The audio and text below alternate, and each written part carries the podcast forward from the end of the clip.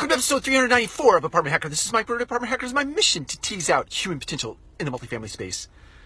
It's not mean, it's clear. There's this story, a woman was walking her dog in New York, and as she was walking down the sidewalk, the dog sort of jets into the way of traffic, and she has to jerk it out of the way so that it doesn't get hit by a car. And when she does, there was a gentleman that happened to be walking toward her that stopped and said, "I can tell that you love your dog." And she said, "I very much do." And the guy said, "I can tell that, but you're going to get that dog killed."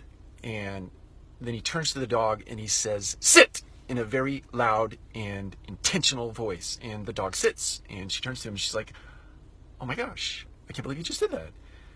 And he turns and he looks at her and he says, "It's not mean, it's clear. It's not mean, it's clear." And I think many times with employees or vendors or people that we work with in the multifamily space, we are quick to make sure that we preserve their feelings, we preserve their integrity, we preserve all of these made up things in our mind, when in reality, we should be clear. Not mean, but clear.